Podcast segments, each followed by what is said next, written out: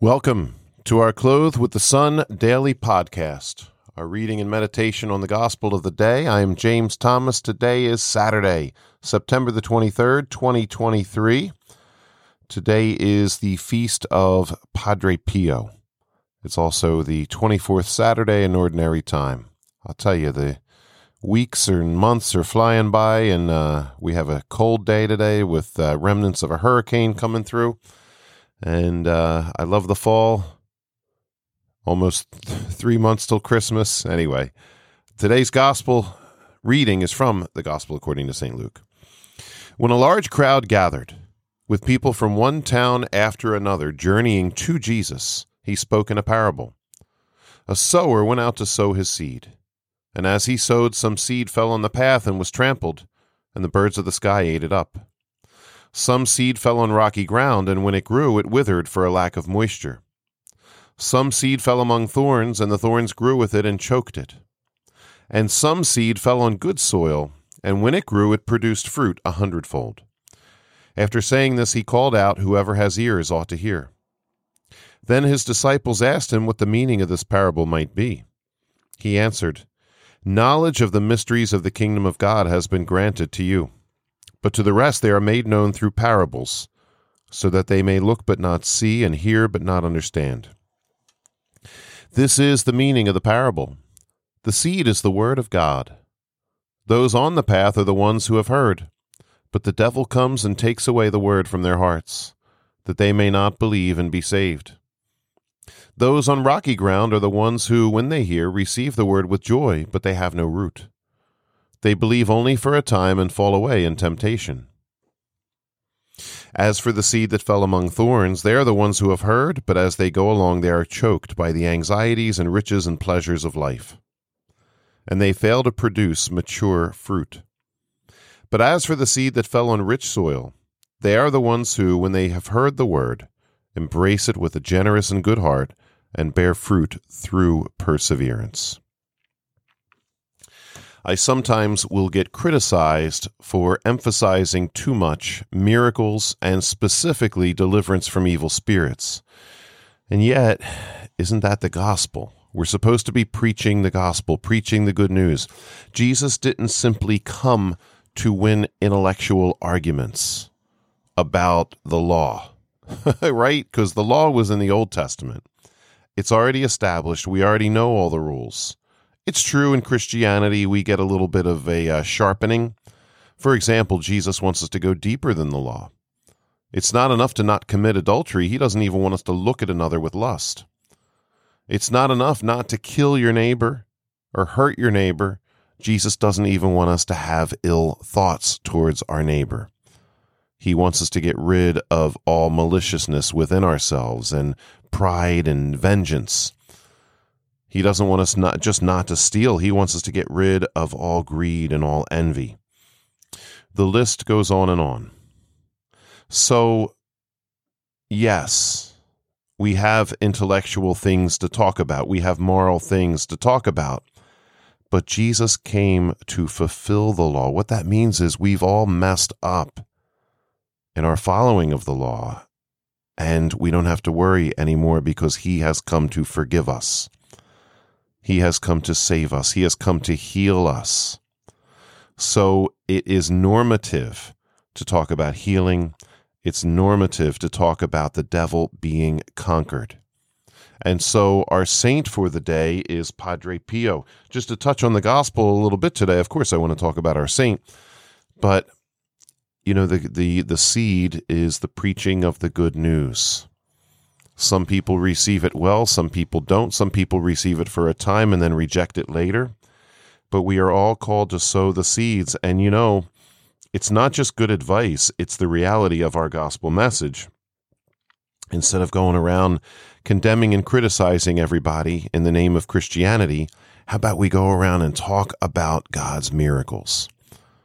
The miracles of healing and deliverance, but also the miracles of forgiveness and mercy, the miracles of reconciliation between people that maybe we never thought could happen, the miracles of people turning away from addictions, the miracles of people growing growing in so many ways, but growing in love, joy, and peace, the fruits of the Spirit, and being less caught up, less and less caught up in misery, in anxieties, and depression. There are endless miracles. So, our saint for the day was a man of miracles. And I love Padre Pio. I have so many miracles to tell you from my own life. Never mind the books. There's I have like five books on them, and they're filled with miracle stories. There's a couple movies out there. I never saw the Shia LaBeouf movie because I heard it had sex scenes in it or whatever, and that's crazy. Why make a movie about a saint and then put that garbage in there?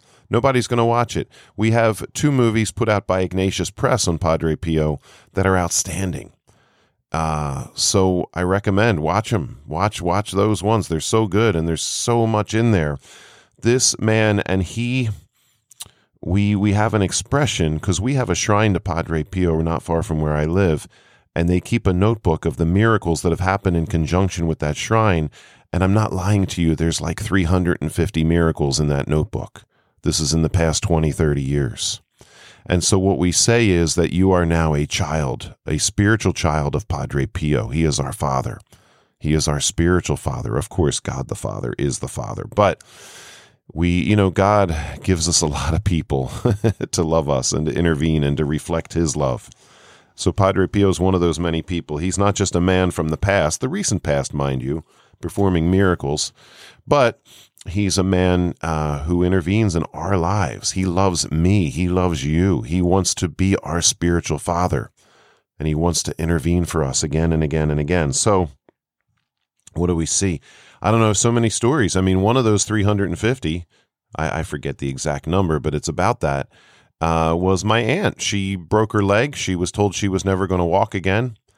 My mother said, "Oh no, we're not doing that." she she had great faith, and she got a relic of Padre Pio and she touched it to my aunt's leg, and the next day she was walking perfectly fine. So they went to the shrine that night, and they have a meeting every Wednesday night at the shrine, and they told everybody about it.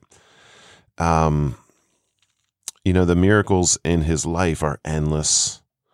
We're talking bilocation. We're talking bilocation where he's appearing to fighter pilots in the sky. We're talking curing people of all kinds of illnesses, including cancer. Uh, people during his life that he bilocated and appeared to in other parts of the world. People, of course, after his death that he has appeared to.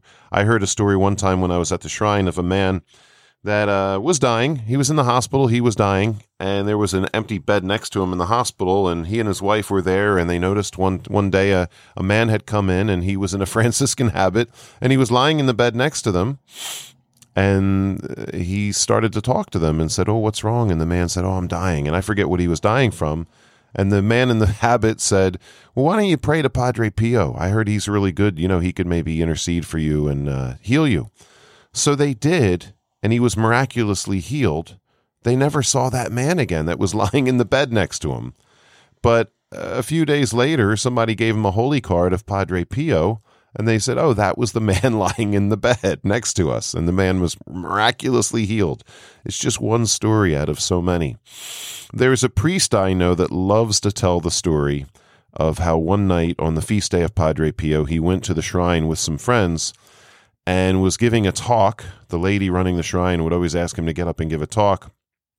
And as he was giving his talk, uh, the woman running the shrine interrupted him and said, Hold on, hold on, hold on. I got to tell you something. And he said, Okay, what? Padre Pio loves zucchini. And he's, Oh man, where's this going? And that's why we built this shrine on a zucchini farm. And she said, We have two big crates here of zucchini. We're going to ask Father to bless the zucchini before the night's done. So, okay, so Father continued his talk. Afterward, he heard some confessions. After that, uh, the crowds were dwindling. Very few people were left, and one of the women in the crowd came up and said, You didn't bless the zucchini. And he said, Well, I, I just let, let's just go. I mean, the night's almost over. No, no, no. I want my blessed zucchini. You have to bless the zucchini. So uh, she said, "I'm gonna, I'm gonna tell the, the lady in charge." So she told her, "Oh my goodness, Father forgot to bless the zucchini. Let's do it now." There were only maybe ten or twenty people left. They came together. They blessed the zucchini. The priest blessed the zucchini, And she said, Well, Father, I'm going to give out this one crate, you know, but you, since you forgot to bless it, I'm going to just give you this whole second crate. Take it home and give it to your parish. So he had come with a group of people in a van. So he took the large crate of zucchini that he was given and he put it in the trunk of the van. But there was all this other food because it was the feast day. So then the woman in charge started to load him up. She said, Here, take some pizzas. and she loaded him up with pizzas and cake. And she put a couple more zucchini on the top of the pile. And all he could do was get into the van and sit there in the, in the shotgun front seat and hold all this food. When he got back, the lady that had complained came into the rectory with him and said, Here, let me help you with all this stuff. And so they unloaded the pizzas and the cake and the one or two zucchini that were on the counter and put them all away. Came out, the van was gone. The woman had driven home and she had taken the crate of zucchini with her. We really don't know what happened to that crate, uh, hoping that the people that went home in that van got to divide it up and eat it and enjoy it. But the next morning, after Mass, a group of people went to the diner and this priest is sitting there along with the woman that had originally complained about not getting any zucchini for Padre Pio's feast day. And she says to him at the diner table, I'm mad at you. and he said, Why? And she said, Because I didn't get any zucchini, and I love zucchini, and I love Padre Pio. And he said, Oh, will you just quit it with the zucchini? And she said, No, I want you to say a prayer right now to Padre Pio that I get some zucchini for his feast day, even though the feast day was over. And he said, Do I really have to? She said, Yes, please say the prayer right now. So the priest says, Okay, Padre Pio, please send this woman some zucchini. So they finish their breakfast. The crowd gets up, they pay the bill, they go out the door. The priest is parked on the right, but he goes out to the left to just be a gentleman and hold the door for the people leaving. And this woman is standing right there next to him when a red pickup truck comes speeding into the parking lot and speeds right into the spot right in front of them, in front of the diner. He gets out of his door and he yells to this woman, Hey, lady, you want some zucchini? And she looks at the priest and smiles, and he's just dumbfounded. And she says, Yes, please. And he says, Yeah, look at the back of my pickup there. I, I the pickup is filled with zucchini. He says, "Yeah, I can't eat all that. I picked all that this morning. It's the time of year, you know. He go go take whatever you want, all right?" And then he brushed past the priest and went into the diner. The priest looked at this woman and said, "Is that your cousin? Do you know this person?" She said, "No, I've never met him before in my life." But he came speeding in with his zucchini and pointed her out, and she got all the zucchini she could want. Once again, a miracle of Padre Pio. See, this is how Jesus is, and this is how his saints are. They love us. even when it's about zucchini, even when we're complaining about things that we don't think maybe are very important, God and his saints love us, and they want us to have the things that we need and even the things that we want if they're uh, you know if they're good they're good for us they're not sinful etc so padre pio the, the stories are endless endless endless stories of him reading souls. It's why so many people lined up to, to go to him for confession Padre Pio saying the Mass. He, because of all his miracles and the stigmata, the wounds of Christ that he received, he wasn't allowed to say Mass. The Vatican was investigating him, so he would say Mass by himself in the basement of the friary. I was able to visit there one time myself, uh, of course, after his death. It was actually the same year that he was canonized. I was able to visit San Giovanni Rotondo in southern Italy. But anyway, he would say Mass, and it would take him three hours to say a daily Mass because he said it so devoutly, so prayerfully. He was so deeply in love with Jesus, and nothing could get in the way of his reverence for Jesus, his love for him, his bonding with him. And so there's so many lessons that this man teaches us, even if he didn't write any books. Although there is a book about guardian angels, which I, I don't know if he wrote that or if it was just written maybe by someone else about what he had said. He had a very close relationship with his guardian angel who would sometimes appear to him. The devil would appear to him and attack him. His guardian angel would appear and protect him, and then they would have talks about it. Sometimes they would argue about it. The Blessed Mother and our Lord would sometimes appear to him, and he loved them very tenderly, very deeply. And you can find books about Padre Pio just listing all his various sayings that he would often say. Even when he wasn't allowed to say Mass and preach, he would still you know, he was still available. He could still hear confessions. He would still talk to people. And he said so many wise things, things that will build us up, things that will give us strength and hope. And anyway, he suffered a very long time and he realized that his suffering went hand in hand with his miracles. So the Lord was giving him a share in his passion. And it was manifested in various ways through the stigmata, through sicknesses, through uh, the devil appearing and attacking him. But the Lord, through his priesthood, was curing people and healing people and forgiving many, many sins.